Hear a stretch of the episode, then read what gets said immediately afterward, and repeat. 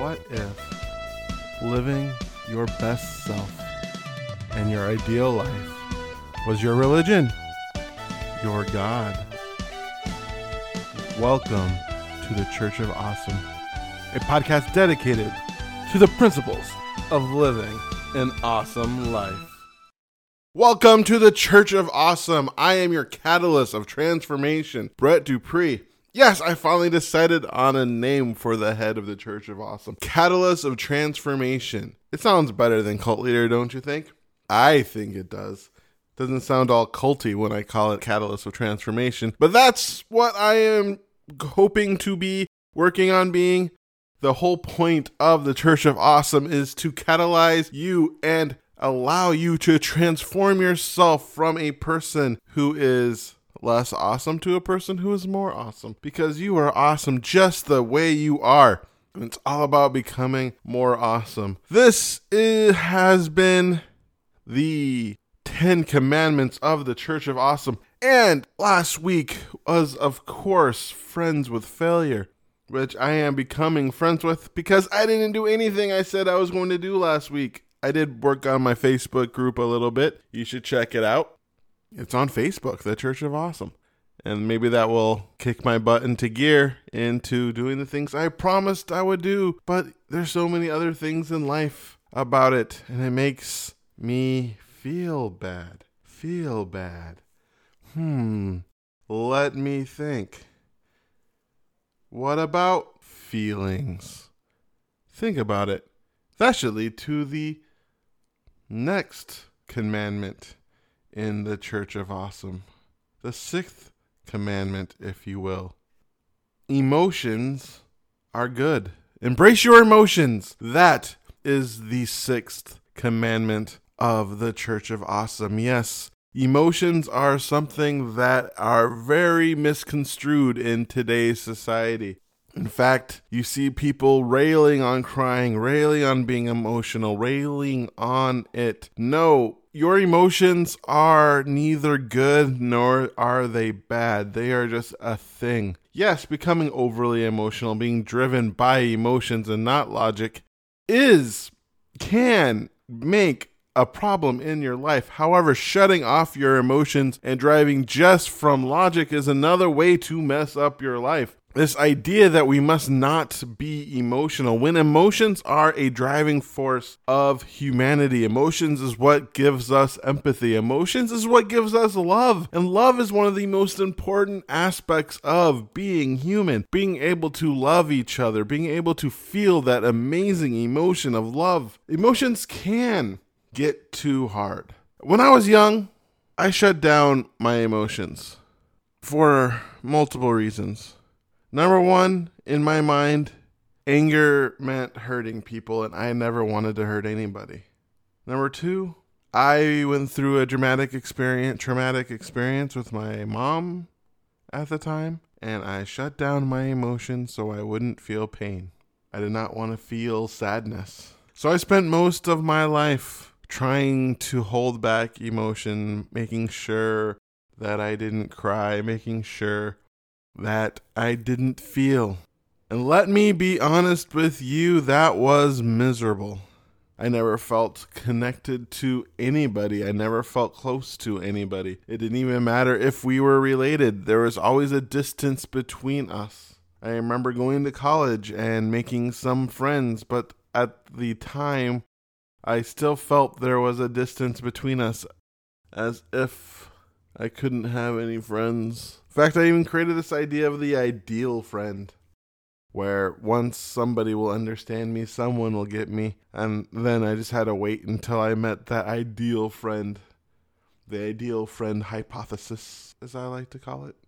And when I started my transformation, when I started changing my life and making me a more happy, joy-filled person, the thing that really stuck out to me was feeling emotions, being able to feel sad. Because before, when I felt sad, because things, sad things, of course, happen in life, it felt like a dam bursting, and I would just explode, cry. But I'd almost be crying for like years of built-up crying, and just to be able to have tears run down my face is amazing. And anger, being able to feel anger. allowing myself to feel pissed off at things that happen in life has just been amazing. Because anger isn't a problem. Sadness isn't a weakness. Anger is your desire for change. Yes, getting into a blind rage and hitting somebody out of anger, that isn't good. Because emotions aren't bad. It's just like last week, what we talked about. It's not the emotions that are bad. It's what you do with them that are bad. If you can't control your emotions to a point where you start striking people and hitting people, that is something to work on. The problem isn't your emotions. The problem is your reaction. Between stimulus and response, there is space. And within that space lies choice. And in that choice lies all the freedom. And it is great emotion. Once your emotions are behind your desires, you can move mountains. So if you feel that anger, and you, instead of utilizing that anger for destruction, you utilize that anger to be an agent of change and working to change part of your life. Because if you truly want to drive yourself forward, if you truly want to embrace what it means to go forward, nothing will help you more than getting your emotions behind your desires, getting that anger to push you forward towards your desire, to get that sadness to make you want to make that change, to feel that joy and elation that you get from going forward and making that change.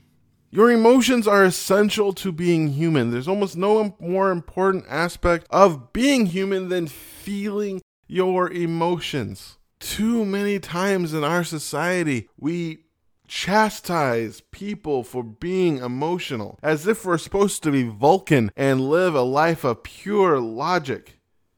However, your emotions are the key to your intuition. If you want to tap into that aspect of your life, to give yourself almost a superpower, to be able to feel, to be able to figure out how to read people, you must feel that emotion. In fact, our brains have these things called mirror neurons, where we're trying to feel someone else's feeling by aligning our neurons with their neurons, doing like micro facial movements. It's really cool. It's really cool. So being able to connect with people on an emotional level, especially if you want to change people's lives. If this is something you want to do in your life and you want to transform other people, the way you transform people is through their emotion. Because once you tap into somebody's emotion, it can override their ability to reason. And if you are tapping in their tr- emotion for their gain, then you're doing something special. If you're, for instance, if you're a weight loss coach and you tap into their emotion to get their emotions to hit where they want to go into their journey, they really tap into their emotions when they want to exercise, then they will exercise. They'll get through that mental block. Simon Sinek talks about finding your why. And there's that old proverb that I've heard over and over and over again. When you find your why, you'll figure out anyhow. The reason why you want to find your why is your why is your emotional desire for it. Anytime you do anything on finding your why, finding the why you are trying to do something, is to tap into that basic emotional state that gives you the most benefit. So when you tap into life and life hits you hard, your emotions are behind your desires. Your emotions are behind where you want to go. Your emotions can blind you, though. When I say embrace your emotions, I don't mean succumb to your emotions. Those are two different things. Life is shades of gray, and you're probably going to fail at this a few times because emotions can lead you astray, especially when they're coming from neediness and a desire to be loved to a certain point where you're willing to accept abuse, which is why you must keep the other commandments in your mind, embracing failure so that you don't use the time you got overly emotional to make you feel bad in the future. Because you messed up. It's in the past. Move forward. You don't allow your emotions to allow yourself to be abused. That is why the second one is treat yourself awesome. And one way of treating yourself awesome is getting to yourself to a point where you can feel your emotions and not allow people to abuse you and you or manipulate you through your emotions. Because again, between stimulus and response, there is space. And within that space lies choice, and within that choice lies your freedom. And so if you want to truly embrace the freedom, that's Viktor Frankl from Man's Search for Meaning, a great book about a survivor of the Holocaust.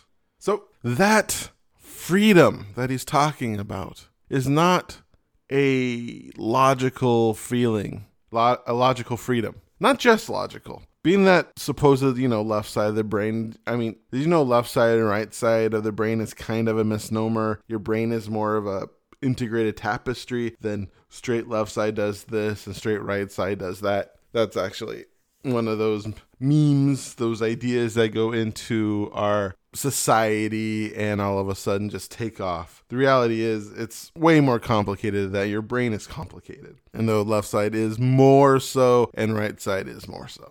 That's something I learned in my life. Ooh, that tangent talk got me. What was I? What was I saying? Okay, it's not just about the left side because that is part of it. Part of it is allowing your frontal lobe, your conscious mind, to make a decision. But within that space, you choose how you use your emotion. The thing that allowed me to truly make sense of this was public speaking. I used to be terrified of public speaking. Terrified. I was one of those people that Jerry Seinfeld would joke about, where at a funeral, I would rather be in the box than giving the eulogy. The thought of talking in front of people scared me. I remember all my speeches in high school were bad. One speech, I had to talk for ten minutes just to pass. I made it to three. Another one, I remember kind of reading and just not looking down. And I mean, not looking up. Oh, I hated the thought of being in front of people. I had to speak at an assembly. Felt like I just blacked out when I did it. It was weird. I hated doing it. Oh man, did I hate public speaking. And finally, because I wanted to be a life coach and I knew that the best way to market is to get in front of people and talk, I joined Toastmasters. And I've been a Toastmaster for nine years now because I love it. It is my social part of my life. Really, it's super fun. So the way emotionals tie into public speaking is, you know what happens right before you go public speak? There's that feeling of nervousness, that feeling of fear. That happens to all of us. Even the people who are good at public speaking will feel it. And so I continued to public speak. I remember my first speech, I was petrified. I had no idea how I would do it, and I got up and I was able to do it. Well, I kind of had a little bit of help with working on the petrification part because I did a, practically a year of improv classes before that, and that kind of did immersion therapy on my fear of looking like a fool in front of people because that's all you do in improv classes is look like a fool in front of people. And that was fun, but terrifying as well. And so when I got into Toastmasters, when I did my first speech, I was able to do it and not allow that fear to stop me. Because as Susan Jeffers says, feel the fear and do it anyway. And I was definitely feeling the fear and doing it anyway.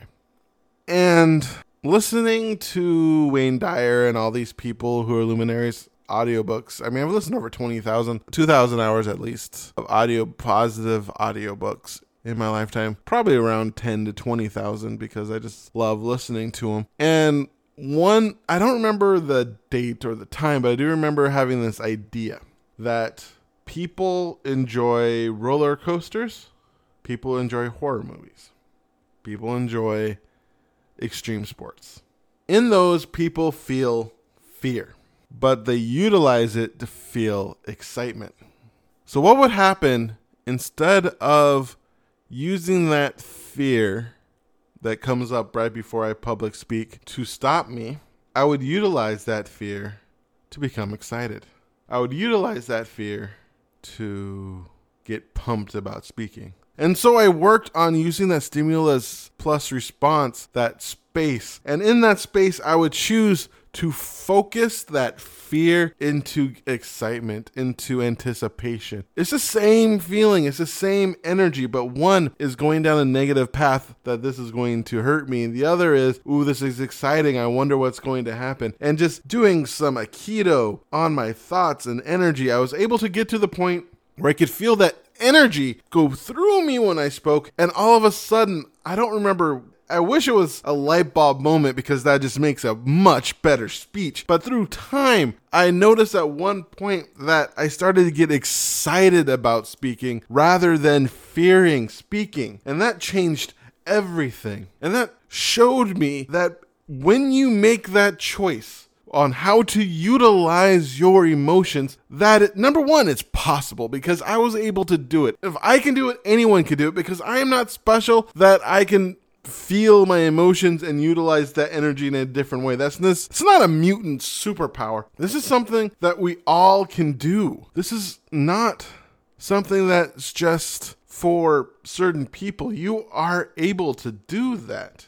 You're able to utilize that emotion, f- feel that space, and make the decision on where that energy goes in your life. And as you do that, you will change the your habits. You'll change the way you utilize your emotions. And once you embrace your emotions, you will unlock the doors to your full potential, because when your emotions are aligned with your desires, you can move mountains. This has been Brett Dupree, your catalyst of transformation of the Church of Awesome. I hope you enjoyed this series so far because, man, it is so much fun recording these. Just feeling that flow, if you will. You can check out me on my Facebook page, Church of Awesome. Uh, you'll see my smiling face on the cover. I hope you join us as we work together to creating your amazingly awesome life. And hopefully this week I finally get the Church of Awesome to a state that makes me happy. Or at least makes me content. That's a problem when you're doing all your work yourself. Thank you so much for listening. I hope your day is amazing. And I wish you to go forth and be awesome. For more information about the Church of Awesome, check out the church of awesome dot com. The Church of Awesome is recorded live eight a.m. Pacific time at the Church of Awesome Facebook group. Now go out and live an awesome life.